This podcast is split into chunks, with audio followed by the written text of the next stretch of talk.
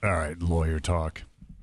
Off the record, on the air, yet again. What is today's date anyway? February 21st. 21st. February 21. We have another guest. But before we get to the guest, you know, I always do this at the end, and I'm going to do this part now.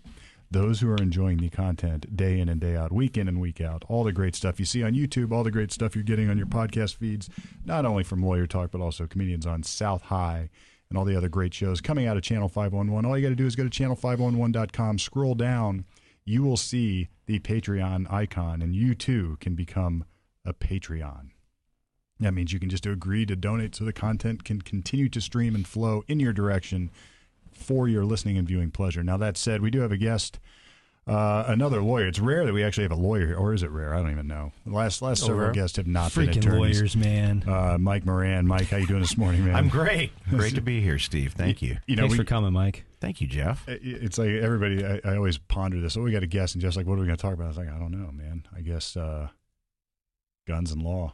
Yeah, I mean, what else is there to talk about? I don't know. Well, there's there's more to talk about. So, Mike, tell me about We got your some practice, politics man. stuff Yeah, we going got some political stuff. Well, you know, guns and beer uh, made this country great. Samuel Adams, Brewer Patriot, right? So Yeah. Yeah. let's talk guns and law today. Yeah, guns I and like law. it. All right. Right on. Which is appropriate, right? You've been helping. This came this came about, and of course we've hit guns now the last two weeks. Why? Because it's on my mind. I am getting ready to argue in the Ohio Supreme Court, State versus Weber, and uh, we are going to uh, we're going to raise some good issues. We're going to discuss some good issues and see if we can settle some Second Amendment law up in the Ohio Supreme Court. Uh, and Mike, you you obviously have a huge, you have a bigger background in this area than I ever imagined. And I called you just to get your thoughts on it. And boy, we talked for almost two hours. Um, so how'd you get into the guns? I guess I have that genetic defect that you know my dad put a we had a gun hanging on the wall in my house, you know, an old flintlock Kentucky rifle, 45 caliber replica that was freaking beautiful, right, with like Yeah. made out of cocobolo wood and and octagonal blued steel, and and when you when you see that stuff as a kid, I guess it gets in your blood. So. it, it is sort of cool. Yeah, and you you know you go to Boy Scout camp and they throw a 22 rifle in your hands and you plink with it and say, okay, this is all right, and um, just always had the bug for guns. And then when I got to college, you know, my buddies, I had I had a group of guys, the cohort I hung of guys I hung around with that were fraternity brothers and other guys I knew. We all. You know, you go to college in rural southeast Ohio in the 80s, and they close the only movie theater in Marietta, Ohio, and blow the bridge up to West Virginia, and you got to drive 20 minutes out of your way just to go to Parkersburg to have a good time. Right. You learn to make your own good times on the Ohio side of the river, and, and that involves uh, shooting guns. No, So- I hear you, man. So you're from Marietta? I'm from Toledo. I Oh, grew up in another river town of Maumee, Ohio, on the Maumee, Maumee. River Valley. But Yeah, you went to sure school in. Marietta. I did. I went to Maumee Public High School and then went to Marietta College in '86. I looked at Marietta College in 1980. I graduated high school in 88, and I uh, I did a college visit down there. I ended up at the College of Wooster. Oh yeah, there you go. Another OAC school. Yeah. Good education. A good education. It was, uh, you know, the football was what it was. But anyway, Uh, couldn't be worse than Marietta. In 1984, we made Sports Illustrated for losingest football program in NCAA history. maybe that's why they were trying to recruit me. Really? Yeah, right on. Wow. Right on. Got some press. Wow, that's yeah, good. yeah. Got some Hey, press. Got some What press. Fake say? news, You know what I man. mean? Fake news. They they ignore the D three, man. They're victims. All press is good press, they say. Yeah. So, So you know, guns. It, it was, That's it. Oh, there's That's a a Kentucky. That's a Yeah. flintlock. Yeah, That's so- exactly a, a- very much a flintlock with very much. Now I'm trying to remember the double trigger. That's not. Why would it have All the right, double so trigger? here's what we're looking at. We I have think. on the screen Uh-huh. in the background Jay Simons throwing up all the stuff. So we're looking at a A fat flintlock. Yeah. Uh, and you know what that is? That's called a set trigger. Um, yes, and it's a set trigger. Oh, that's right. You would. yeah. Yeah. that's right. That's right. Because the triggers were so It's like touchy and delicate. Yeah, it's like a hair trigger. It's under a half pound. Yeah, you bet. Yeah, You bet. Yeah, So a set trigger. That's right. Uh huh. you know what else is interesting to me, Mike? You also, and maybe this is even more fascinating for purposes of what we're doing. You're a you actually preside over a court and uh, up in Your Sunbury Honor. Mayor's Court, right?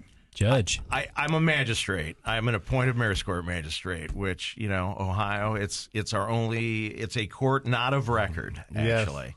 A court not of record that disposes of misdemeanor, criminal, and traffic cases. we That's should right. probably kick that around. You know, uh, Central Ohio is sort of unique in that regard, isn't it? The mayor's courts, not all areas are not all big populous areas around Ohio actually have mayor's courts, and, and we do. There's a story behind it. Steve, you're absolutely right. They're the refuge of the police prosecutor courts back in the day, the magistrates courts, old school justice of the peace and magistrates courts Yeah, that were operating, the JPs here in this state. And then that was like in the general code, the old general code. And then when they revised the code, it survived in Title 19 and they stuck 1905 in there to, to account for those. And then just sort of, if you look in the code, you'll see where they've rescinded a bunch of statutes. If you go back and look back, that's what they were. And and there was some deal cut. My dad knows the story, but there was some deal cut between the governor and, and probably the FOP. I don't even know, but somebody cut a deal to keep the mayor's courts alive. Had to be under Governor Rhodes for sure. old Rhodes, yeah, yeah. it It had to be old old Rhodes, Rhodes, first yeah. Rhodes, first tour. Yeah, Yeah, you bet. But I remember, uh, and if you go back to the justices of the peace, that goes way back to old English common law stuff. Stand and. Oh, exactly. You got that right. Oh, the cross pistols. That's awesome.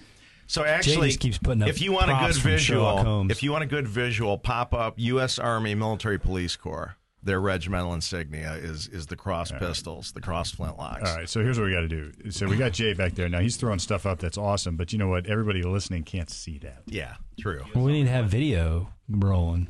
We don't. Uh, I, mean, I wish we had that capability. Wait, Uh, there's a camera up there. We got video. Well, we do have the capability. We're just not hitting it I'm now, just right? kidding. So anybody who wants to come to the So studio, can mayor's court stay, or is there? A, a, do you have to have a population in or out when you get too big Excellent- of a population? Can- excellent can, we question. go out of there? Yeah, so what happens is anywhere where a community statutorily has a municipal or county court with jurisdiction, there can be no uh, mayor, or no, where it's a cit, a city that has a court housed in it cannot have a mayor's court.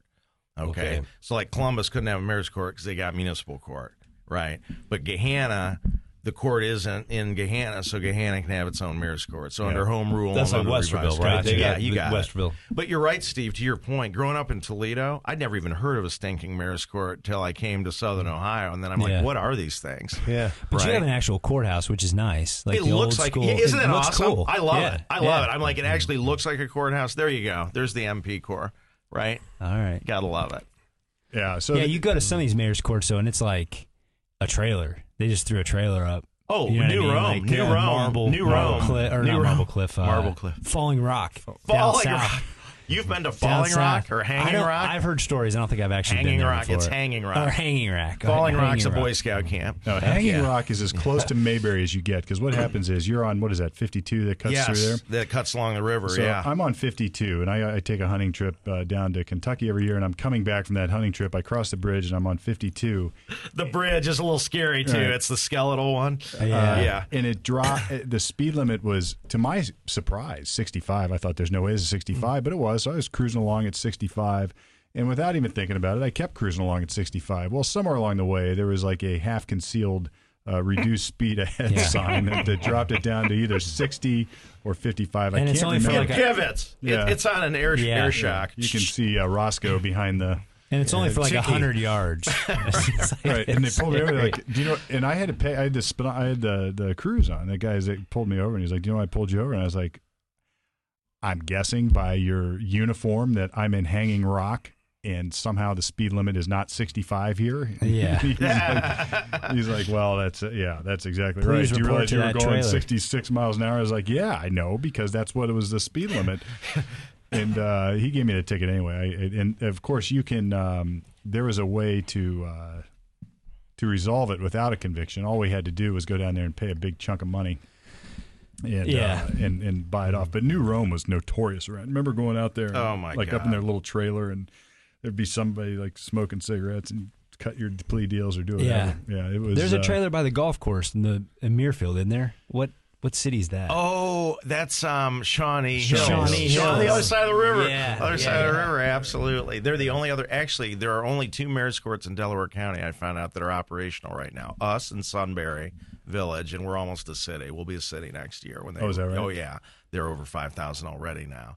Um, and so we'll be a city, which means unionization of the police force. A lot of things are going to change at that Yeah. point. I mean, you'll see more professionalism, higher wages, higher taxes. I mean, every everything changes when you become a city. I mean, it's old school up there. But Shawnee Hills is the only other mayor's court in the county that's running, and then everybody goes downtown. Yeah. My Johnstown's good buddy lives in kick Sunbury. He there. loves it. I mean, he lo- there, there's that new. I can't remember what road you're cruising in on, but there's a lot of new houses 36? coming up. Yeah. Oh, yeah, for sure. Right. He lives in that area. Yeah. Yeah. He loves it. Yeah, and they've annexed all the way out to 71. They actually have land in Sunbury west of 71 and south of McDonald's, if you can believe it. Is that right? Yes. Yeah. Yeah. Wow. Yeah. It was a whole different. I grew up out there. Went to Big Walnut High School Yeah. out there, Yeah, and Big uh, none of that. No, it was a different world. You drive up there now. There's just houses growing everywhere. They you still had mud flats though. Uh, But they didn't have the Firehouse Tavern, right? That place is No, pretty they, good. they, Yeah. they didn't Yeah. have mud flats. It It, was, was- a different it was- name. it was uh, called, uh, uh, Captain uh, Captain's Cove. It was there was a Captain's Cove, but before that it was Before something that, it else. was something else. That I was knew it like was, a I knew it was whole- Captain Cove. Just Sunbury Grill looks like it's been there for a while. Sunbury Grill's been there since I was the, the- my earliest memories. The In the Sunbury strip Grill's mall? there. no, The Sunbury you're, you're Grill talking in, about in um, the square. You're talking in the about square. in In the square. Oh, that's summer. Okay. Yeah, I had breakfast there one morning. It's good. Yeah, it's no, it's it's Your fine. typical greasy spoon diner. Yeah. And then you Which I have love. uh, Yeah. A good greasy spoon is the best. they the are best. the best. Yeah, yeah. The the company, the food, it's all it's all good stuff. Okay, now how about this? Who's been to Athens, Ohio? I have been to I have been to Athens. Yeah, The best diner in the state, without question, is the Union Union Street Diner, Athens, Ohio. The Union, Union- Street Hmm. Diner. Oh, God, I've never yes. been there. Every time I go down to court there, always stop in the Union Street. wish I 24 hour know that. breakfast. The place is, Is that is awesome. that the one that looks like an old diner? No, that's on Court Street, and that is Okay. another diner. That's not near as good. The Union Street diner's on Union Street, down Congress, and then out Union about a couple blocks. It's real good. It's near downtown. I saw It's that one there. packed out when I was there last. Yeah, it was Yeah, packed. don't of be people. fooled. Don't be fooled. Go over to Union Street. They're much Okay. more efficient. They locally source their food. It's good stuff. I'll have to check well, I that think out. the folks I saw coming in and out of there was a Friday morning, so we had probably thirsty Thursdays. I think they were just looking for anything to put in their bellies. Oh, for sure. Yeah, Yeah, they're not discriminating at OU in that regard. What is it? What's the big party night down there? I wonder. Is it? Thur- it probably is Thursday. Thursday was I mine. mean, like Friday and in Saturday college. Oh, you went Yeah. to OU, Jeff? No, Oh, no, no. But Thursday was a big one. I went to a school, uh, St. Ambrose University, a Catholic school in Davenport, Iowa. Oh my gosh! Iowa cities, yeah, or Iowa. Um, Home of what do they call Palmer. Quad Cities. Quad cities. Yeah. Home of uh, Palmer College of Chiropractic. Yes, and in fact, that that's crazy. You just pulled that out. Yeah, that is like I don't know what they're rated, but that's like a super. Oh no, that's the original. Chiropractic. It's school. Harvard. It's Harvard. because I Yeah. remember meeting people at the bar, and that was Yeah. that was the thing. Were they Like, adjusting each other, doing were bar like- adjusting? yeah, they were Chiropractors, like, they get oh, drunk. man. They like to do bar adjusting. I'm in yeah, they, they start rubbing at school. each other. Yeah. Sounds safe. Yeah. Oh, yeah. I was the head of the state chiropractic board. So back in the day, I used to regulate Really? that stuff. Yeah. It was pretty wild. All right, so tell me about that. We're, Yeah. Are you? You're not a chiropractor, are you? No, but I played one on TV. Good enough. I'm a lawyer. I can do what you do, but you can't do what I do. I can so- criticize what you do because I majored in sports med for two years at Marietta before I said, no, I'm not doing general chemistry and calculus. Yeah, isn't it crazy that it, it, like, I was precluded from lots and lots of interesting things because I just refused to do the math? Me too. I, Yeah. I'm proud of the fact I got out of undergraduate college without completing a math class. I fully weaseled.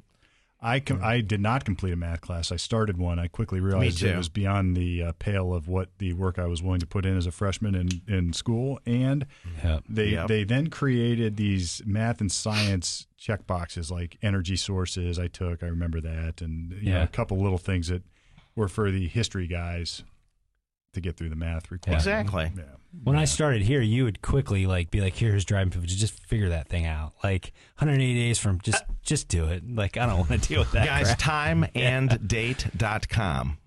Time and That's date. the Put one. it in your phone. Time and Yeah. I use it at Mayor's Court. I swear to God, Yeah. for and I do it in my law office for calculating statutes limitations on PI cases, and then I print it out and I docket it, and then I put it in my mm-hmm. file to cover my ass, so that if I screw up, I say, "Hey, the internet told me it was right. It must be right." Because there like this go. month we got an extra day, twenty nine. There you go, brother. Yeah, That's that's exactly right. Is this leap year? Yeah. It is. Yep. I once lost a suppression motion as a prosecutor in Licking County Muni Court because a certain judge who will remain nameless, who's retiring, thank God, and No, I know that um, is. anyway, um, he dinged me because I couldn't prove that we'd taken the breath test within two hours of arrest. Oh, back eh, then two hours. Yeah, Yeah, it was a two-hour rule, and he got me. It was spring ahead, fall back, and he wouldn't give me credit for that. He threw it. He threw the test oh. out, and then it asked me to dismiss the case when the defense lawyer got up to talk to his client. And I said, no, I think that we took a drunk off the road who was dangerous driving off the road. So I'll see him Monday at trial. And he, he was enraged. Oh. That's what's, Yeah. Yeah. That's what you get. Yeah, Yep. yeah. He That's actually had the nerve to suppress my evidence and then tell me I should dismiss the case when he knew the guy was guilty. And I said, absolutely not. I've got enough other evidence. Do you remember who the defense attorney was? I absolutely do. It was Luther Mills. Luther, Luther Mills. Mills, I don't know. He's deceased now. Deceased. Yeah. Okay. Yeah, Yeah. Luther used to Yeah. uh, practice with Steve. Well, we don't need to go into names. Yeah. So here's something we were talking about. You can probably answer this for us. We were talking about this the other day. Now in Columbus, when I cut deals like on a speeding ticket, it used to be when I started out, I could do like window tint, Legal muffler, just fictions. make stuff up. Legal right? fictions. Some of the mayor's courts still do it. Do you see that ever? Um, trying to resolve cases that way? I will sign off on it as long as it doesn't offend the conscience. Um, it is never the, the the city attorney's office about ten or twelve years ago. Like when I got started in this business twenty five years ago, we did it all the time, right? Yeah. You could you could make you know Yeah. felonious assault spitting on the sidewalk if you wanted right, to, right? right. These guys got some burr up their butt about some Supreme Court case out of Iowa Iowa, that yeah. said it Yeah. like engendered, you know, corruption and bad thoughts in the public when they see these things happening and it makes the legal system look bad and you shouldn't create legal fictions basically. And based on that, they changed their entire prosecutorial philosophy to prohibit creating legal fictions. there had to be it had Yeah. to be a basis in the facts. What nonsense? Because you know, for what two hundred and some years, Yes. stuff was going on like this without. Plus, you can stipulate facts, can't you? Yeah. Can't you create facts if I they're started taking stipulated? pictures of my because a lot of our clients. Had come, I did the other day. I went outside. I was like, "You still got that loud car?" He's like, "Yeah, that doesn't even have a muffler on it." Mm-hmm. I'm like, let's go take a picture of that. Yeah. He got a speeding ticket. It's like it's not a legal fiction anymore. Look at this muffler. Well, look, Mike, you've been on, but you've been on the bench. You've been Yeah. doing defense stuff, and you've Sure. done prosecutor stuff. I have. I have this. I have this philosophy. Not even a philosophy. I have this guttural reaction when I hear the mm-hmm. words, "I can't do that." It's my policy mm-hmm. not to do that. I, I just start to. I, I, my blood boils because people say policy. I think a different p word, and ultimately. Oh, I, because I- it's it's just it's a way for me it's a way for people to sort of hide behind a real decision making discretion call you know it's like Agreed. it's like all like when the ACT and the SAT became the the gold standard for college admittance it was like all right that just relieved everybody of the burden of a- actually having to think and make a good decision Yeah. Yeah. And, and use their god-given discretion to do the right thing Yep. now it's just, oh, sorry, it's my policy. I know your guy has never been in trouble before. He's 80 years old and he's got this speeding ticket. It's my policy. I don't, I don't do anything with speeding tickets. When, when I hear shit like that, I basically just want to say to prosecutors, or I have said, you know what? If that's really true, then why do we even exist? Why don't we just have a little calculator or an IVR line? We punch up their Right. age and date of birth good- and Yeah. everything. It's actually an interesting point. I Take know the it's, humans it's- out of it. Make sort it of- fair. It's Yeah. sort of obvious, but it, it, it's very insightful to say. It's like because what? Why do we do this? And then I, I just I talked to some. Uh, I don't know what she was studying to be, social worker or something. She was in school. She called me. You get these calls sometimes where, hey, I'd like doing a project. Do you mind talking? She was up in Northern Ohio somewhere, and uh, we got to talking. And I, she wanted to know about drug sentencing and mandatory sentencing, et cetera. And I finally was just like, you know what? Eh, The General Assembly, with all due respect, they don't know what they're doing when they start dictating and mandating what the judges, the prosecutors, and the defense lawyers should do with cases uh, day in and day out. I mean, the, the fact is, we have been doing this for hundreds of years uh, effectively without the General Assembly telling us what the sentence ought to be. It- Yeah. And the Constitution, I think, contemplates, I think, when you look at the whole body of case law about due process, that, you know, and cruel, unusual punishments and so forth. I mean, 10 years, look at the federal sentencing guidelines. Look at the mandatory minimums in Title 21 Yeah. and how absurd the results are we see as lawyers of people doing 10 years mandatory in prison for possession of a narcotic or being part of a conspiracy that may not have even touched a narcotic and they just have touched money or or made phone calls or ran errands for someone and they're going to do 10 years in prison? They've never harmed a citizen directly? I mean Yeah. shouldn't we reserve prison for the people that really need to be locked up? Well, and this this is uh, I, I've I've been doing a lot of reading on on economics and and and, and just sort of forces, which is which has led me to this this notion of unintended consequences. Because you know a good one that we t- we talked about at one point was the uh, sex offender registry. oh Yeah. oh, and we have an arson registry now too, and they're working on getting a John registry put together. Right. Well, That's we have a violent offender registry too. I I used that for the first time. Oh, really? Violent Yeah. offender registry? It, it's like I thought It's- LEADS was the violent offender registry. and it's like I mean it, it is just like sex offender registration. You go somewhere, you stay for longer than three days, you got to notify the sheriff, So- all the stuff. And so, So this guy got about- some random kidnapping, and it was a jail fight. So this guy was like, "I'm already going to prison. I'll just plead to whatever." And they're like, "We're going to plead to the kidnapping because they pinned this guy in a cell and beat him mm. up." And I, they throw this thing at me and said, "Have you dealt with this yet?" And I look at the thing and I'm like, "Violent offender registration? No. Maybe I should talk to him about that." Hmm. Well, so I think that came out of Reagan Tokes. I think it's I it's think you're fairly right. recent. Oh, I think you're man. right. yeah. Which which is like you you get this situation where all right how many sex cases have we had that it would have been resolved except for the fact The registry. Right. that Yeah. somebody has to register Yeah. and and how many cases do you have we had like sex offender cases where somebody's had to register where I thought to myself this is the dumbest thing in the world. This person is never going to. This this isn't the person you want on a sex offender registry. And then you sort of get to this point where if you put everybody on the sex offender registry, It's meaningless. It has no meaning. It's gone. I mean, whatever the Yeah. original purpose was, Yeah. which frankly was only to say, "Hey, look, we're tough on sex offenses, so Yeah. we're just going to look good politically." But it does nothing. I mean, I think there was, a, to be fair to law enforcement, I think there was a school of thought that to some extent it became an investigative aid. That if you could, if you had started seeing pattern sex crimes, which a lot of these guys are serial offenders, that it would be a shortcut basically to be able to go there and start on a short list to round up the usual suspects, Usual, right? yeah. You, you know, and, and so I credit that that is a rational basis, perhaps. But they broadened it beyond the usual suspects. it's pretty. You, have got you've got a kid that sent a dick pic, and now he probably now Right. he, now he manufactured you know what I Yeah, mean child correct. pornography. That's right. So now you got fifteen or thirty where it used Yes. to be two people or three people. So now you got to look into all of that. You know, what I mean, you, you kind of narrow it down. You want to keep it were, within the realm. When we were kids, they had Polaroid cameras. If you took a dick pic with a Polaroid camera and showed it to your underage girlfriend, nobody was going to prison. Now they're they can federally prosecute you for that shit if they want to. Yeah, but you know what? Even the, get back to that. Even the law enforcement purpose. I'm just starting to. My, I just started to spin my brain on that. It's like, all right. Well, first of all, it's their job to go investigate people anyway, and sort of convest, convast the area and, and do what they're going to do.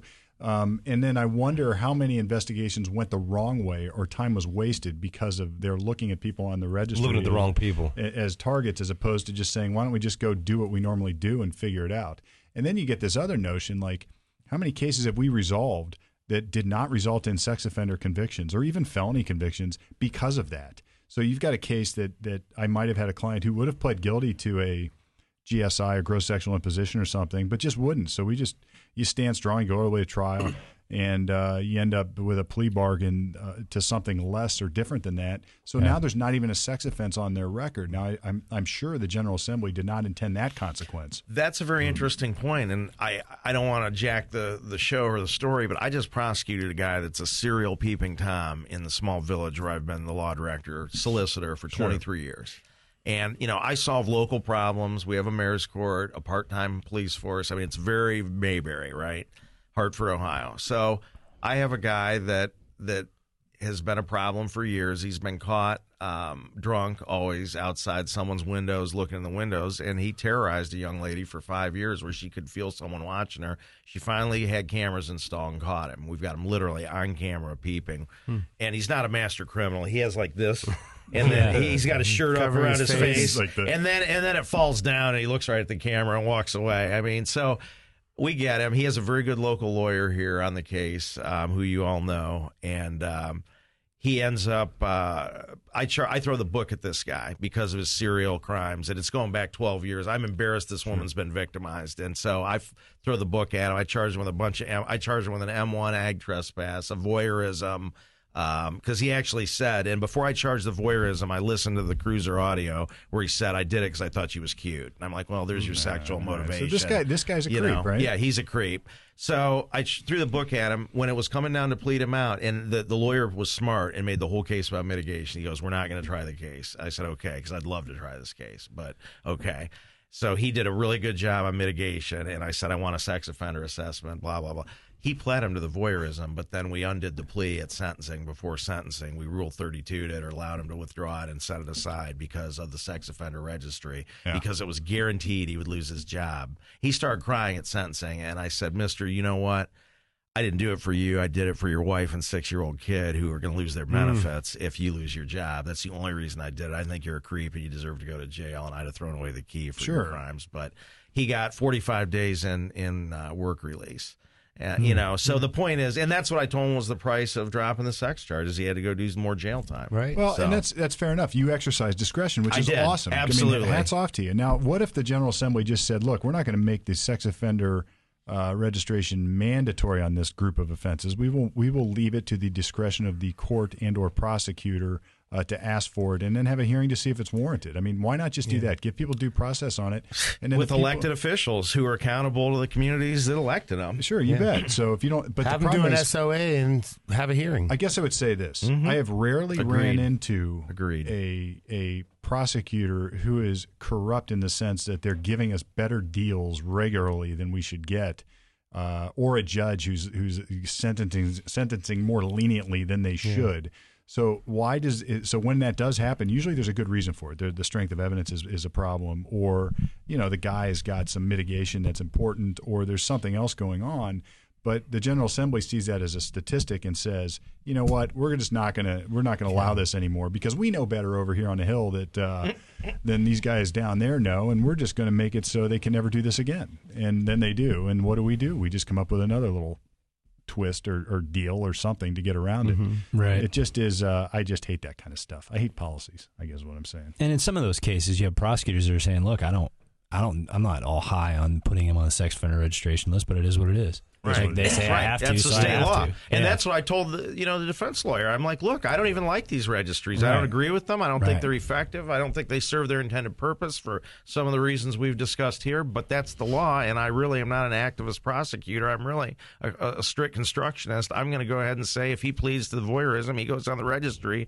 Tough crap, and I'm sorry Yeah. about his luck, and he deserves it. But his wife and kid don't. So that's the Yeah. only reason I, I flinched. Well, look what I'm going to do here. You should have made him do the stop program, by the way. That would have really. Oh my gosh! What one is that? The, stop, the sex. Uh, they have them all over, go. We but can't even go to it's that. a it's a program for counseling for if you've been convicted of a sex offense. It's not job it's- school, is it? no, no, that's no, a different one. I mean, this is like months and months and months. Most of the time, it extends probation out to five years because it takes that long to complete the program. And they give you polygraph tests while it's going on, and they will try to revoke your probation if you don't successfully complete those polygraphs. Actually, when I worked at the chiropractic board, we sent them out to one up in Cleveland that was for prof- doctors that were bent, and they Hmm. used to do penile plethysmography. Whoa, that's a crazy word. Plethysmography. What is that? Plethora- Penile plethysmography is where a harness is applied to one's and uh,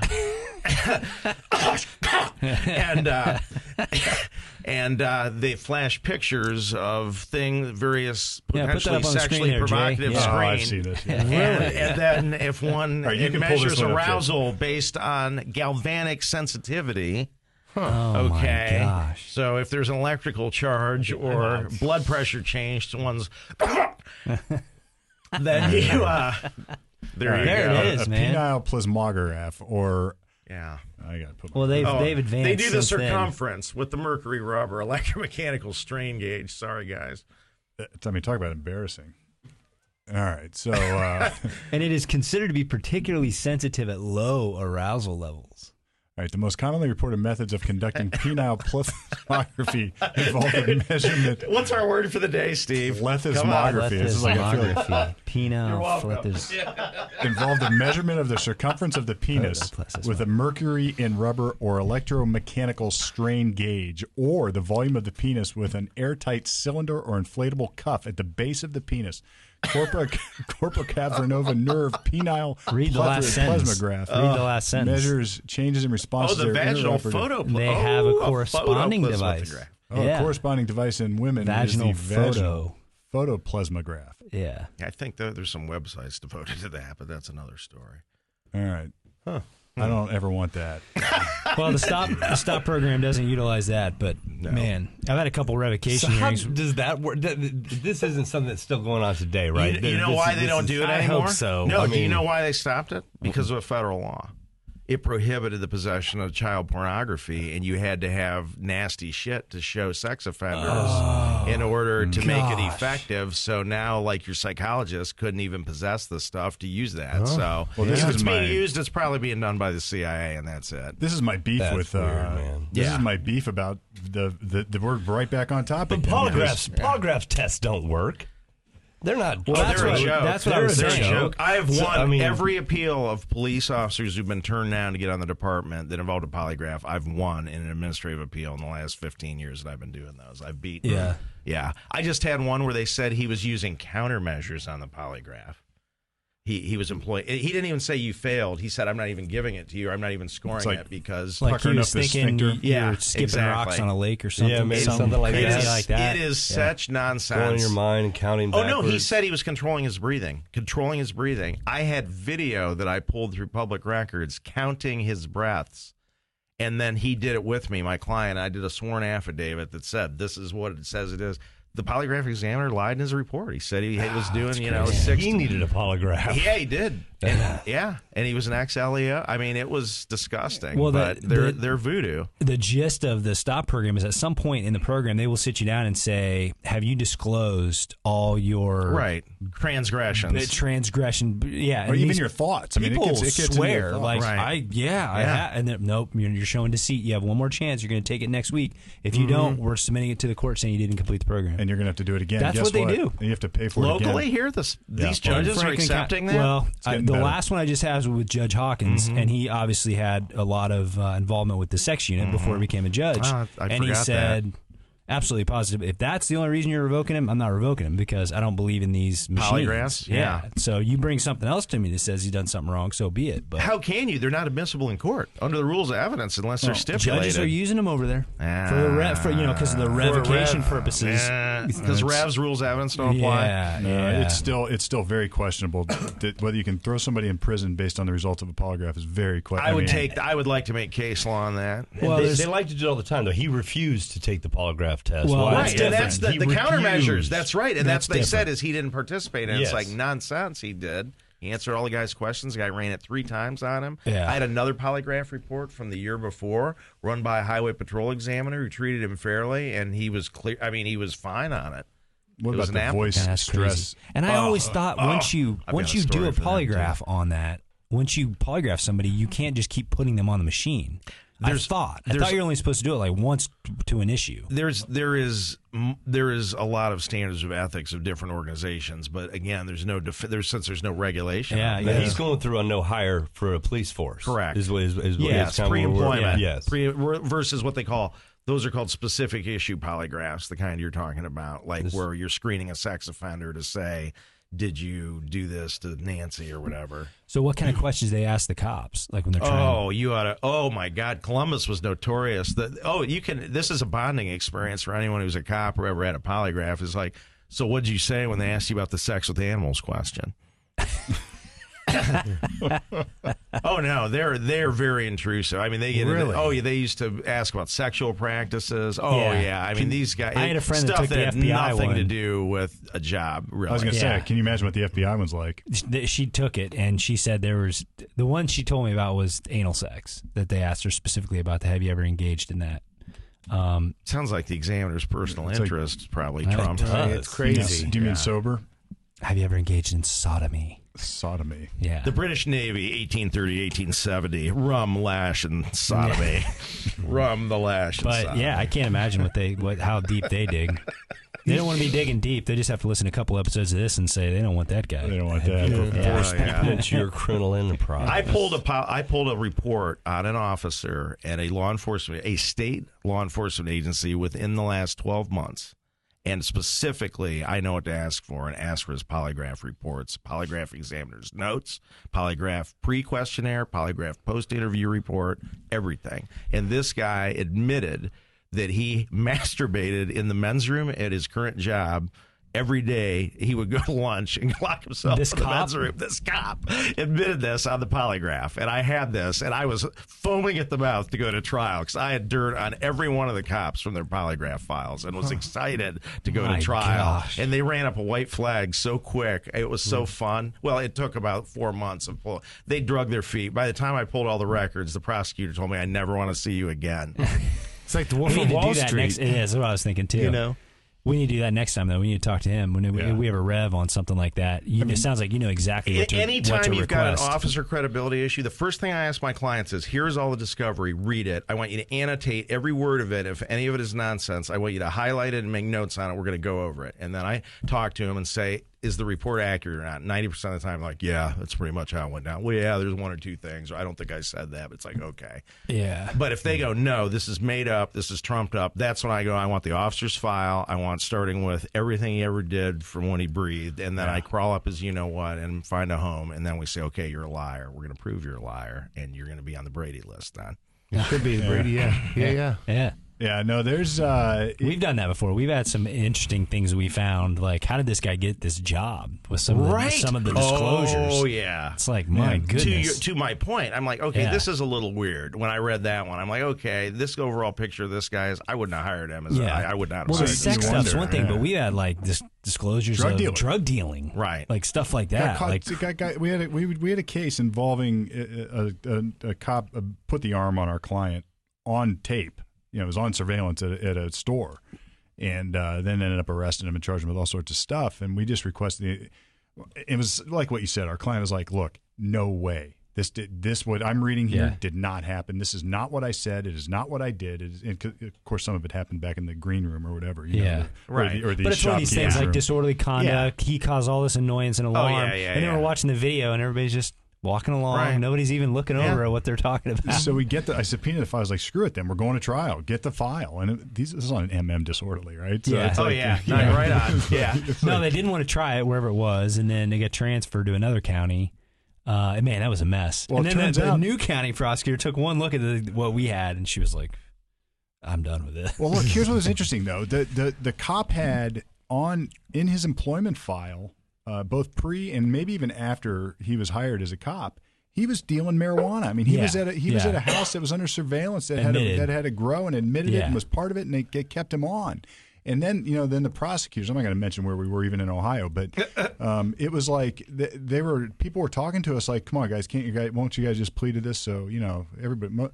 And we're looking. I was like, "No, sorry guys you know no Our, this didn't happen like this this is this is nonsense this is bs and they, they got really offended that we wouldn't just tell our client to plead guilty to get this over with somehow and i'm like Yeah. i can't and eventually you know they, they got transferred out of the locality where it was and it ended up in a different locality and it was summarily dismissed in Yeah. like five minutes yeah, you know we showed up in one court they're like yeah we're dismissing Cooler heads prevailed, as they say. yeah I mean, hey, when a prosecutor gets his But if ego you didn't have somebody doing that work for you, he's getting stuck.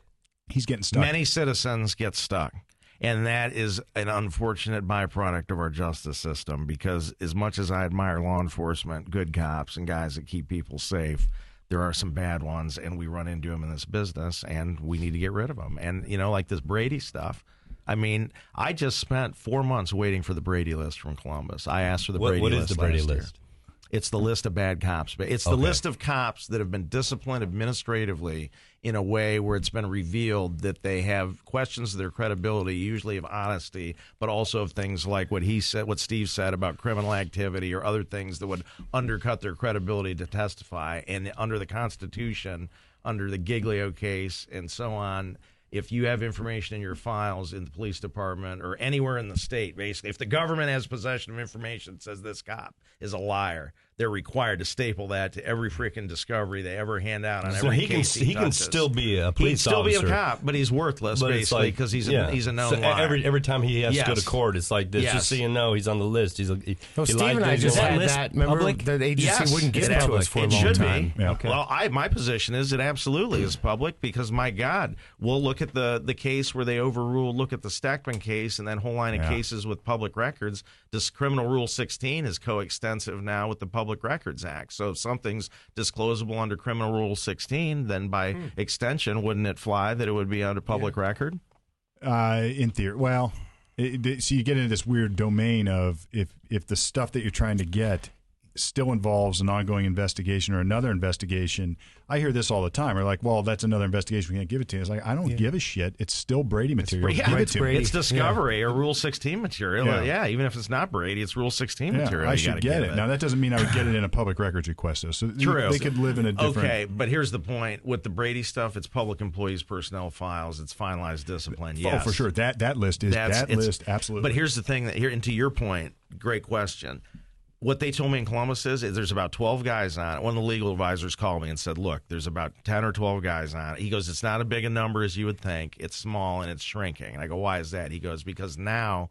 We've taken the position if a guy does something bad enough to get on the list, he's fired because he's worthless as a cop, which is my mm-hmm. point. That's true. Yeah. So what they do is they put him in the property room or on the desk Desk deal. job, yeah. so they can't hurt anything and let him retire. But the problem is the number's shrinking now, and they just fire everybody. So it still took them like four months for me to get the. Li- and again, it's not a list. They sent me a stack of paper this thick that I have to go through. It's not a list. It's just we don't keep a list. These are the people that are on the list we don't keep. Yeah. but, but to your point, so and, and, and to your point, if you get if somebody just is like somehow wrongfully charged, and if anybody doesn't think that happens, well then you're mistaken. So if they're somehow wrongfully charged and they get they don't have a lawyer, they can't afford, or they don't even know what to do, they just go plead guilty to something. Like people are convicted all the time like that. It happens all the time. So I just don't have the time to take off work. I can't afford to get a lawyer. Right. I just want to get it over with. And, and the smaller the level of the offense, the more likely that happens regularly because it's just you got a cost benefit analysis. I mean, you're, you're charged with disorderly conduct for getting your ass kicked by cops. you know, you pissed And off a cop. if you know your rights and you know the penal codes and you announce them to the officer that's there, they do not like that and they will start to find new offensives Oh, right sure, away. yeah. They've got you for one and you've got them dead to right to where you're like, nope, you're wrong here, and they're like, okay, that you don't think that's going to work? This will work. I always tell people, look, don't be a jackass and don't act like you're a law student or a lawyer Right. at the time you're getting Right. arrested. It will make it And God worse. forbid if you are that you tell them. Oh, it's just like I wouldn't those do that either. YouTube, those YouTube videos of people like hanging their license mm-hmm. by like oh, out Oh, the yeah. window on the Isn't that bags great? and all the stuff. Yeah. I'm just like, don't do that. like you are asking people for. still think that that's the right thing to do. People think that if you just crack your, you're drunk as a monkey, driving home, Right. one too many martinis after golf or whatever, and you crack your window a half inch and you, you just basically stick out the license. I always ask people, it's like, what do you think the police think right then? yeah, right. Do you think that, oh, this is just a guy who's exercising his constitutional rights? Or do you think he's being a jackass and he's probably wasted and I have the right to order him out of the car, so now I'm going to do it? And I'm going to do it because I'm going to say I observed him fumble for his license four times and, and, and withdraw his library card, examine Yeah. it, replace it. Right. Yeah. It's like- you know, it's like they're really Bloodshot. pretty observant. They're amazing that way. Then you get a failure to comply with it all, and yeah, Yeah. it just keeps stacking up. Yeah, It you- really does. You have to roll down the window when they tell you. You have to get out of the car when they order you. You just do, right? I hate that crap too. When it's just- like you have to somebody do comes in, they clearly were drunk, and then they start out in with, "Well, he told me to roll my window down, but I didn't think I had to. Can I roll my window? Can I keep it up?" And I'm just like, "This is where we're starting this discussion." Really? no, but Can you, roll didn't have to window down? blow in the straw. Yeah. You did that. Yeah, Right, you took field sobriety test, but you wouldn't roll down your damn window. Yeah, right, It's like, right. come yeah, on, yeah, man. yeah. You're a genius. You're you're you're, you're freaking John Marshall. It's like always, uh, it, it, Jared. We've talked about this. You just play it cool. You just play it cool, man. Play it You cool. get, you get I've always pulled been over. very Yeah. respectful. Yeah. Roll Anytime down we your- have Name of the account- game. Yeah. Yeah. countered y- law yes sir, no sir. You know, I'd like to do that, but I think I maybe better call my lawyer first. I've heard those tests are unreliable. He's always told me that these tests are very unreliable. Yeah. That that's the line that I was always told Yeah. at a CLE. And you know what? It might have been Bill Meeks, God rest his soul, that told me that one was, you know, always say, tell your clients, no, I can't do that. My lawyer told me those tests are very unreliable. Yeah. Because then when they write that in the report or if it gets in front of the jury, what's the jury hearing? Oh, oh yeah. Yeah, yeah, and it's a whole, it's a brave new world now. I'm getting calls in real time all the time. So it's like, Oh, yeah? all right, I've just been pulled over, Oh, and there's a police officer behind me. What should I do? And I was like, Oh, well, is he no. Mm-hmm. standing there at the window listening to you right now? And uh, no, no, no, he's in his cruiser. I was like, all right. now, now you, now let's get Now we down- got something to let's work get down to, let's get down to Now, business. Yeah. And it's always the same thing. First and foremost, don't be a jackass. Yeah. Don't act like a drunken jackass because then you're going to be treated like a drunken jackass. Secondly, you do not, I repeat, you do not have to take field sobriety tests. You don't have to do it. They can't do anything to you other than arrest you. And mm-hmm. guess what? If you're calling me and you've been pulled. You're going over, anyway. You're You're going to be in. arrested anyway, right? It's happening. You're anyway. riding. You're getting a free ride anyway. So anyway, I don't know. Uh, you said something earlier. I wanted to follow up on. You said that you were a strict, uh, strict constructionist. You followed like on the on the sex offender list, Mike. You were following the Yeah. rules. You didn't want to change it. I, my son, my my fifteen, soon to be sixteen year old son, asked me about sanctuary cities, and uh, I guess it turns out that some county, Logan County, just became a sanctuary city for guns. He's like, "What does that mean?" Or was it you I was talking to, Jeff? Who was who was I talking? To? It was to? me. Was that It was Vinton County. I wrote part of the resolution. No, no, no, no, Yeah, no. It was a different. It was a discussion just yesterday, Oh. and they, they were asking me how Logan? they how they could do it. It was or Logan. Hocking. It was or Hocking. Hocking, Yeah. Hocking County, Logan, Ohio. And they were asking yeah. me how they can do it. What is it really? And I was like, well, I guess they can't, but they are. I'll send you a copy of the resolution I helped author for Vinton County, and really, it's just uh, it, they can. I mean, it's it's it's it's a designation. It's like saying, you know, today is National, uh, you know, Opium Poppy Day. You, you know, in Columbus or whatever. It's Vinton County saying uh, guns. If you read it, there's a lot of prefatory language about the history and the culture of Vinton County. It's one of the most remote counties in Ohio. It's rural. Um, they barely have, you know, two cops in the entire county on Yeah. duty at any one time. Uh, people take care of their own problems there. It's a and also the tourism aspect of people hunting, camping, shooting down there. Yep. Um, but basically, it's just a statement that says we're calling ourselves a sanctuary county. We believe in the Second Amendment. We think all the current laws are good enough. We don't want to see any new, more restrictive laws. We we don't like unconstitutional laws, and uh, we're not going and we're going to abide our oath of office. I mean, it's basically just a statement of. Uh, it doesn't have any legal force. I mean, Yeah. really. Now, what is this? So if that is It different says- than saying than saying like San Francisco says or some city says we're a sanctuary city for unlawful illegal aliens. Yeah. We're not going to enforce. So we ICE literally can't are. come. Yeah, ICE can't come to our jail and talk. No, it's nothing like that. Not So at all. Scioto, Scioto Post said, "What does it mean to be a gun sanctuary county? It's a county that has adopted laws or resolutions to prohibit or impede the enforcement of certain gun control measures, such as universal gun background checks, high capacity magazine bans, assault weapon ban, red flag laws, etc." So they're just saying we don't support those proposed changes. Yes. Yeah. Yes. No Correct. bite to it, That's pretty bark. much what it is. Yeah. I wrote I wrote it up with some language that said they direct county employees to not expend funds on certain activities that were anti-gun or perceived as anti-gun. They omitted that language and made it more of a general mm. statement, and that's yeah, you got a commissioners quote in here too. It says, Moggy "You can take my gun from my cold dead hand." Oh That my god, you, huh? my I'm just- hand, I'm my, just my cold dead, my one hand. cool hand, Luke. He just uses one hand. The strong hand. The strong. The strong end, yeah. No, so the, the you've been pretty active in the gun stuff though, in a, in a in in, I have. in a in a sort of strict constructionist way. Now, this is what I always like. People talk about the fundamental strict construction. There's one thing I hate about it when I hear the Constitution. Well, it's a fungible document, and we can just change it as we go, and and stuff happens. What's your so? Tell us what the strict constructionist policy, or or, or what do you guys think about that? To me, I mean, to me, it's pretty simple. Basically, that as commonly used in the language of the you know 18th century at the time it was written. Um, what did the words that they used mean to them when they put them in the Constitution? What was their intent in drafting them, and the structure, and the the the the denotative wording or connotate denotative you know definition of those words, what they mean at the time.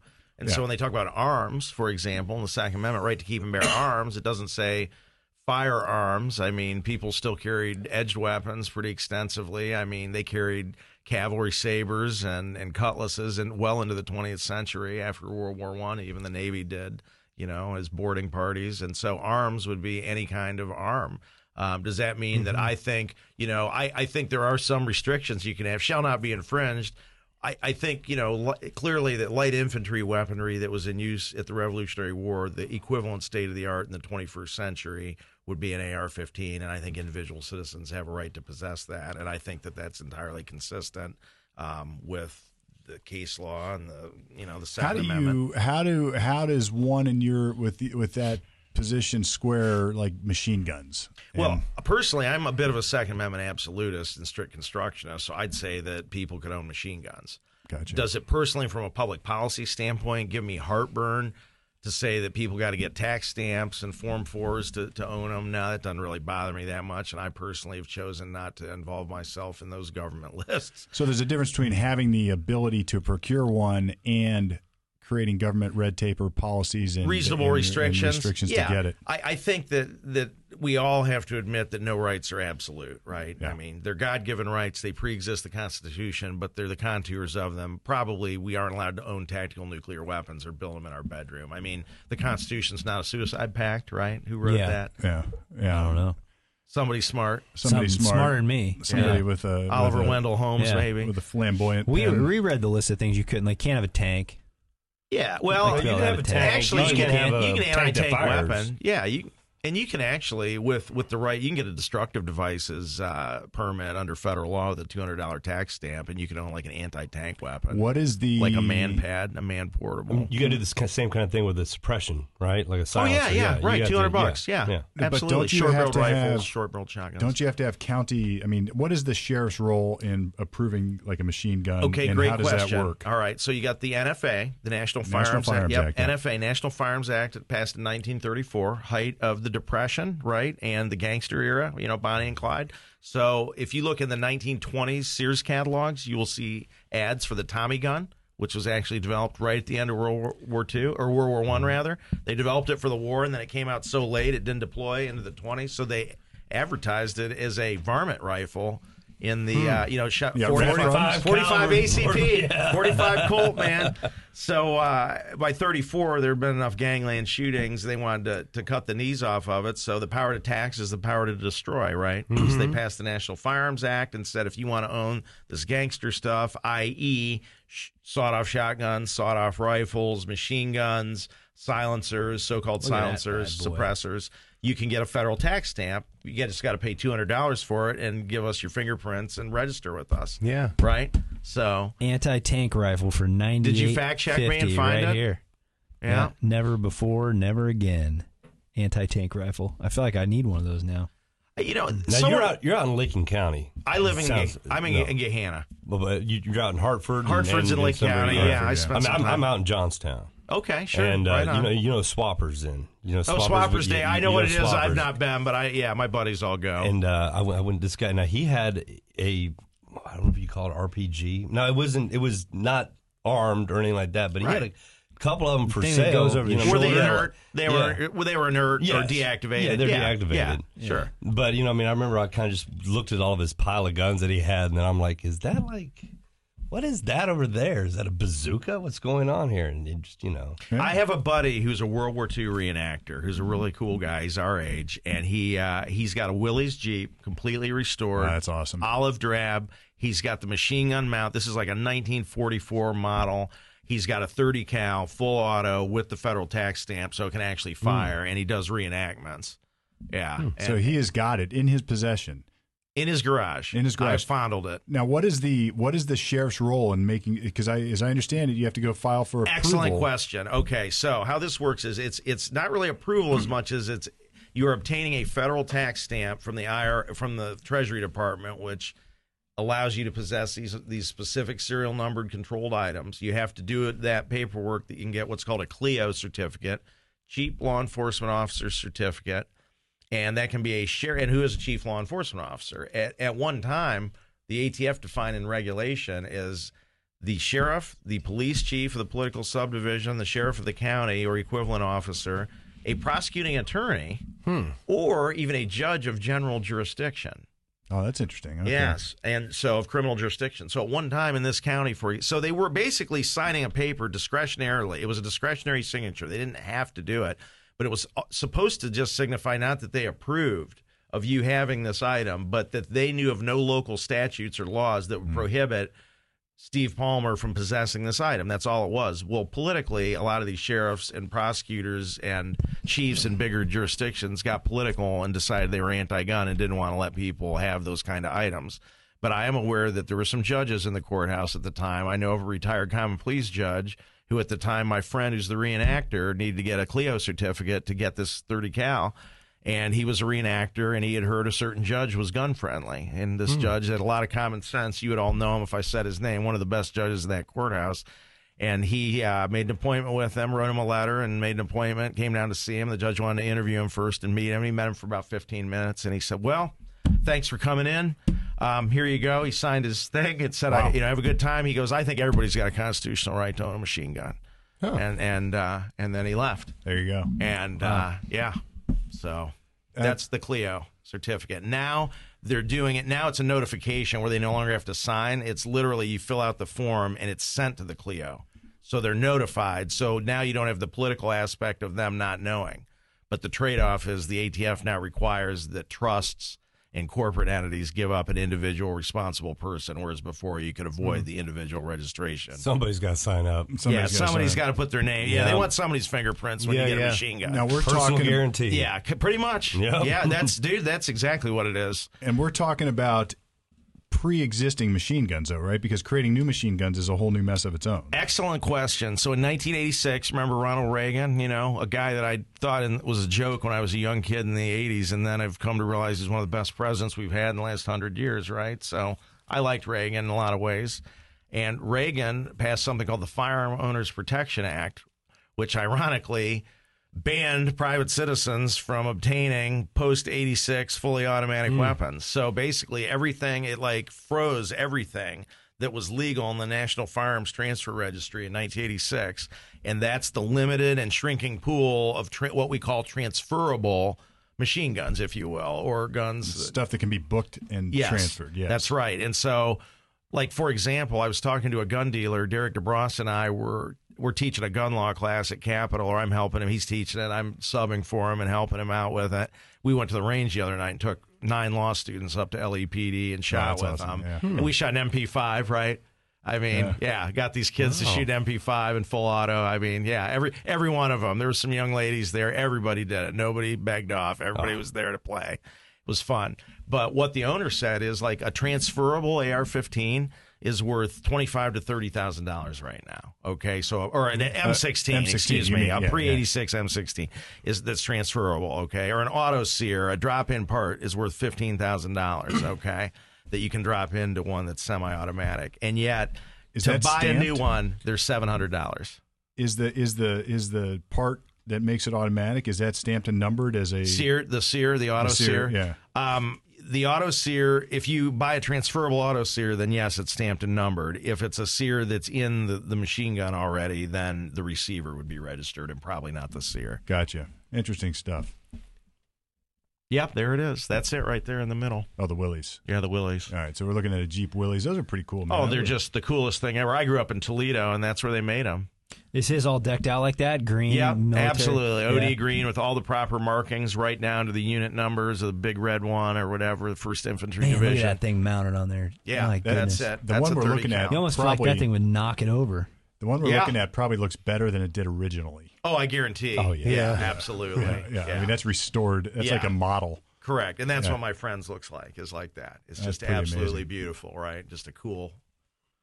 All right. Well, I mean, I know you got to get somewhere by noon. You got some more time I here. gotta, hey, if you want to talk guns, I could blow those guys off guns. for a few minutes. So you know, I'm just Uh, gonna go eat a rubber chicken bad meal for some board meeting. I hear you. As I as I have been preparing for this this case to argue, uh, I've I've learned a lot of the history and how the Second Amendment came to be, and I just want to get your thoughts on this because this is the age old debate: is it uh, before the comma or after the comma? You read the Second Amendment, Yeah. Um, and it talks about uh, they recognize the A well-regulated well-regulated militia, militia. being necessary to the security of a free state, comma the right of the people to keep bear arms shall not be shall infringed. not be infringed. So it's like uh, you know, if you read Justice Scalia and DC versus Heller, it talks about like the prefatory clause and then the actual what's what's he called the the, The operative Operative clause or the operatory clause. Yeah, Yeah, and it's, oh, uh, opera. opera. So what's your take on that? What's the what's the just give us the Reader's Digest version of why when it says the right to bear arms shall not be infringed, that operates separately than the uh, than the militia. You think Mike Moran's got a Reader's Digest version of anything, dude? Well, let's why don't we just take the Hornbook edition? Then? The All right. horn, horn book. the Hornbook. Um, I got to see that Heller case argued because I wrote an amicus brief for, for six organizations, or co-wrote an amicus brief with two other lawyers for, for the Heller case. So the Heller case was what 2008. 2008. It was when it was handed up, yeah, or down. and yeah. you were out there for the oral arguments in the Supreme Court. March 17th of 2008, I'm there for business, and I get together with one of my college friends from Marietta, and we go out on St. Patrick's Day and get ruined right at my my hotel. And I wake up with the worst hangover I've had in years because I don't drink anymore. I was drinking like I was back in the 80s with my friend. Got up, took a taxi downtown to D.C., got to the Supreme Court at like 5:30 in the morning or 6 in the morning to get in line to watch that case argued. And as Supreme Court, you're a member of the bar of the Supreme Court, Yeah, yes? yeah. So we get as a member of the bar of the Supreme Court, you get two privileges. You can use the law library at the Supreme Court anytime you want, anytime it's open, one, and two, you can get preferential seating in any oral argument anytime based on uh, the order you get there. So the first lawyer, yeah. That so I, I showed up and I was number 32 in the line and stood in line and they had 60 seats set up and they ended up setting up like another dozen. So they put 72 lawyers that weren't even involved in the case. And it was without question. I knew the clerk of the Supreme Court at the time, General um, Suter, not to be confused with Souter, the Justice Supreme Court Souter, yeah. Justice. This is a different guy, spelled differently. He was a retired Army assistant JAG, a real nice man from uh, Dayton, Ohio. Played basketball at Dayton Dunbar, and I got to see General Suter, and he knew me because I knew him, and we were. I was dying. And he let me go to the men's room. He's like, "Who wants to go to the men's room?" And like ten of us raise our hands because we're standing outside in the cold, freezing Yeah. weather in March Yeah. in DC. We're like, "Oh, he lets us in a side door." We go to the men's room. We had to stand in line for like two hours, hour and a half. Then we got inside. We had to screen for security. Then they brought us upstairs to the chambers where we were going to argue or watch the arguments. We got to go in before the public. We had to screen again, as did all the public. It was the highest security, as you can imagine, they'd probably had in 30 years for an oral argument, right? Hmm. It's Yeah, the gun it's case. a gun case. It's the Yeah, DC yeah. gun case. So Yeah. I got to sit in the well of the Supreme Court and make eye contact with Chief Justice Rehnquist who I was never overly a fan of his jurisprudence, but I think he was an a- able leader of the court. And uh, he gave me the eye contact and the head nod, like he knew me, like, hey, saw you at the Bar Association meeting, kind of nod. And it was funny because it's like, I've never met this guy before. it was like going to a rock concert. I remember when I went to the Rolling Stones in 97 in the shoe, and, you know, I was 10 rows back from Mick Jagger when he jumped down into the crowd. And, you know, I got that vicariously. Thrill, right? Right, Man, right, look, right, Mick Jagger's right here. at man. Yeah, you know, look, I'm talking to Chief Justice Rehnquist telepathically and saying the force is strong here. Yeah. Do right. And uh, yeah, it was really interesting to get and watch a case that you've you talked so much about and mentally masturbated and written, you know, this multi-page brief with two other guys that are super smart, backed up by dozens of researchers and volunteers that helped us on this case that I don't even know their names. You know, What's a what's an amicus brief or amicus brief? Tell us what. friend of the court. So an amicus brief is a friend of the court, and that's where a non-party to a, usually an appeals case intervenes in the case by filing a brief for the judge's attention to direct them to points of law or policy that they might otherwise overlooked or aren't adequately briefed by the parties themselves. But in, in practice, it does that, and it also shows that there's support behind the issue. Absolutely. yeah, yeah. It's issue advocacy. It's a form of, of public policy issue ad- advocacy that's grown. And don't quote me on this, but to my recollection, the Heller case generated more Yeah, I say, briefs yeah. than any other case hmm. in the 20 or 21st century. There was, and as far Wow. I think in recorded history, no other case ever generated as many amicus briefs. Yeah, Yeah, and for it- sure. the opinion when you read it is, really sort of it, it's written. Scalia was you, you like him or hate him.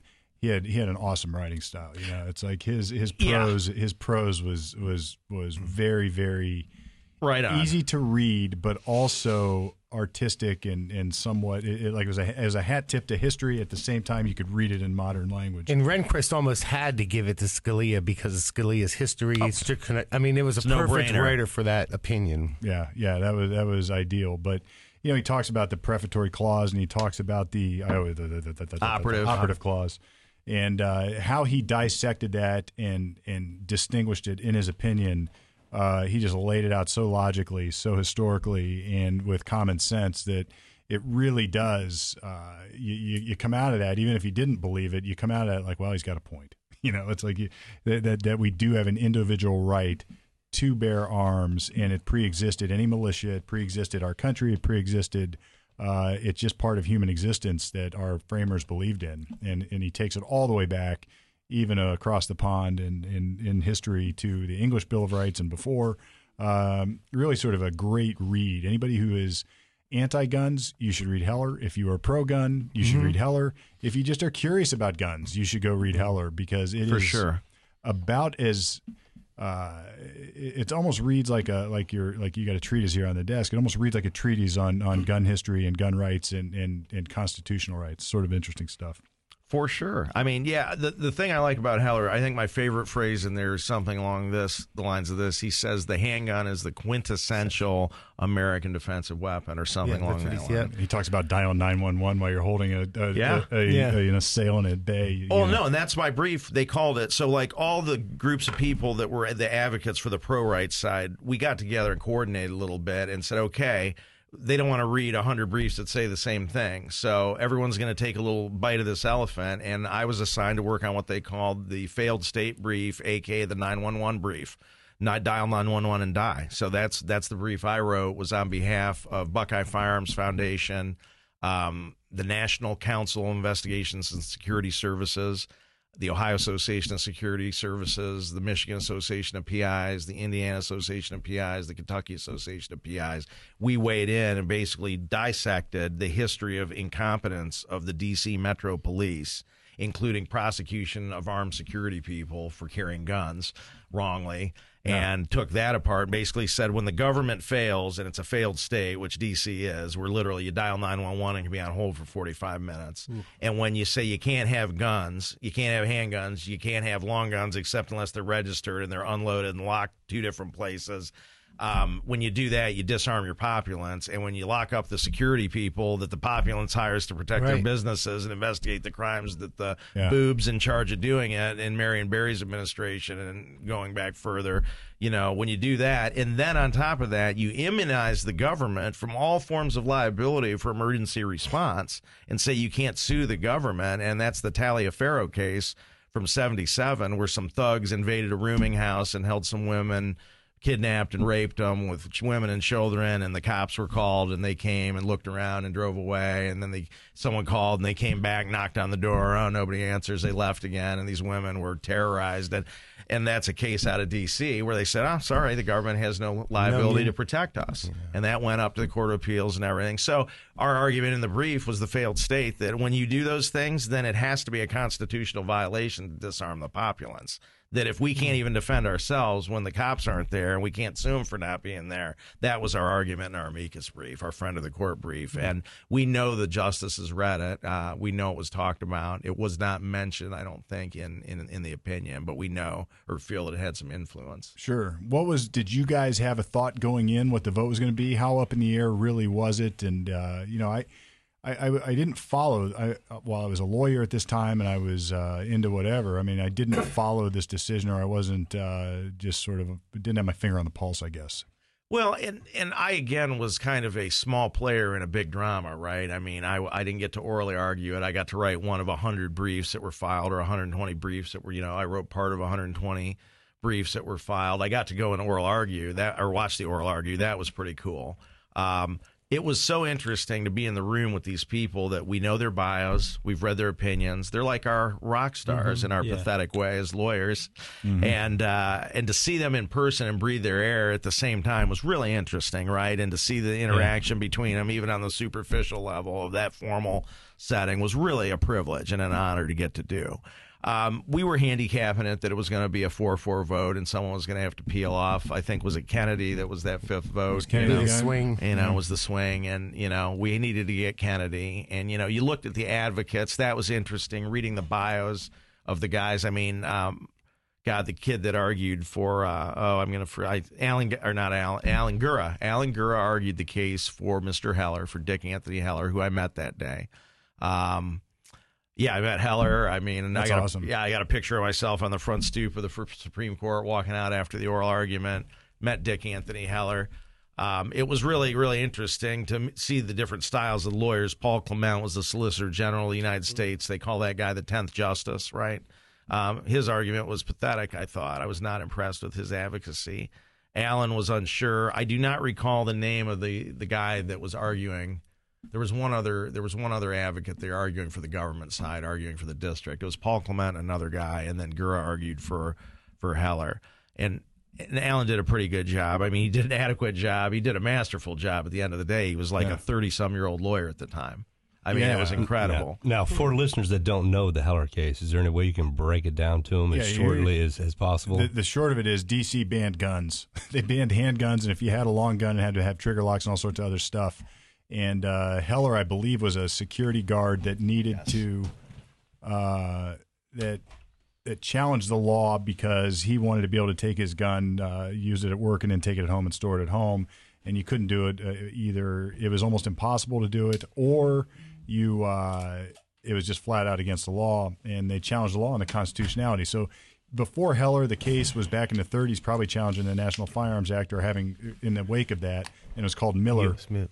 And uh, it, there was a question mark about whether a the right to bear arms is a, was an individual right, meaning you just have it, you possess it, just like you have a right of freedom of speech, um, or is it some collective right that is tied to being a part of a militia or a group? And uh, it, it makes a huge difference because if it's an individual right, that means it shall not be infringed, and they can't make a law that strips you of that right. Now they can regulate it, but you know it, it adds a whole lot of constitutional power to it. Now, on the other hand, if you, you take the government's position, they said no, it's a collective right. It's really tied to the militia. Militias are dead letter. Um, we don't really need it anymore. So they basically wanted to make it somewhat defunct. Uh, and you know, I think I think the court was ready for this. I mean, they were they were looking for Heller a case put like the this. stamp on it because U.S. Yes. Miller, U.S. v. Miller never really addressed it in a sense to make it law or a fundamental right. Correct. And Mi- it- Miller basically just said that Miller can't get out of his conviction for possession of a sawed-off shotgun five years after the National Firearms Act's enacted by claiming that somehow that shotgun would be inimical to his service in a militia as a member of the unorganized militia of the United States and presumably the state he was from. Um, and since we have a, a true, back to your point of the operative versus the prefatory clause, and actually having served in the state militia myself in Ohio, we have a state militia that's not part of the National Guard. So everybody sitting here is part of the unorganized militia. And if you're in the organized militia, that means you're either in the National Guard or the Naval Militia or the Ohio Military Reserve. And I served uh, for about 12 years as an officer in the Ohio Military Reserve. And uh, what's interesting is is that's what you'd call the select militia under the old uh, at the time of the writing of the Constitution, which is sort of the handpicked, the king's men, if you will, that the governor says these are the people I'm going to commission.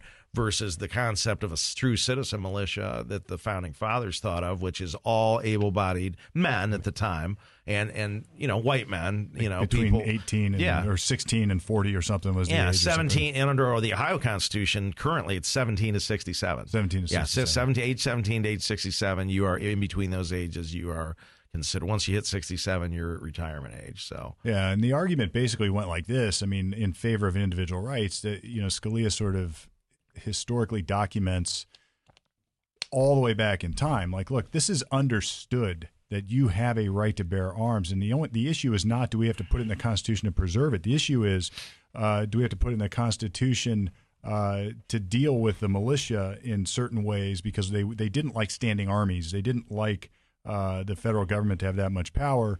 And uh, they basically stated this is why we're putting it in here. Not that we're creating this right. We know it exists. It's God given. It was understood that it exists.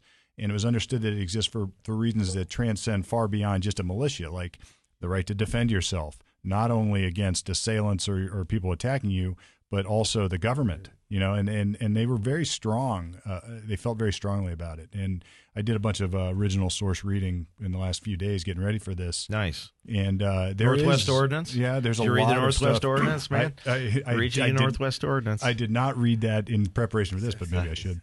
But uh, no, I, I went back and studied some of the history and read some of the documents, and and you know, eh, the English Bill of Rights had it.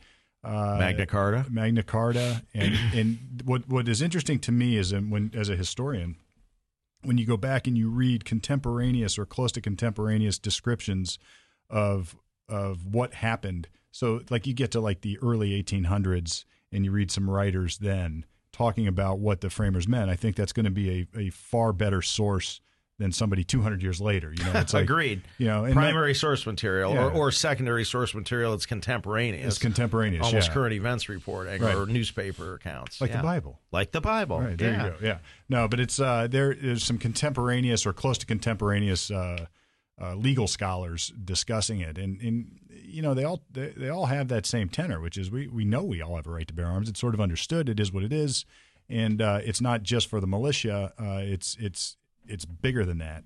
Uh, and that's sort of what Heller ended up saying at the end of the day, and that and they, they sort of punted on deciding everything after that, like This was 2008. 2008. That was Heller, yeah, 2008. So it was St. Patrick's Day. I got the hangover, and, and the day after, I got to get up in the morning and go watch the most important case, in my opinion, that I'll ever get the privilege to be even touch as a lawyer, right?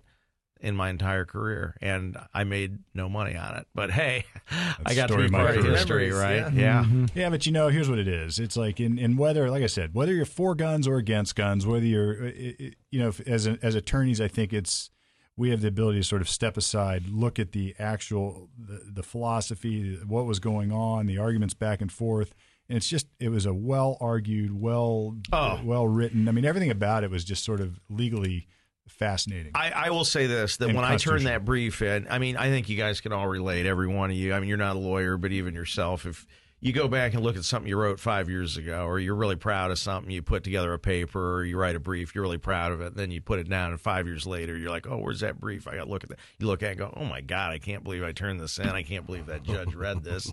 Yeah. That brief I wrote for Heller still, to me, stands the test of time. So many people worked on it. My mom read the thing over. She's a technical writing professor. She made comments. I mean, so many people helped us on the thing. It was so well researched. I feel like it stands the test of time. Did you find any typos in it as you went back? thank God I don't think I did.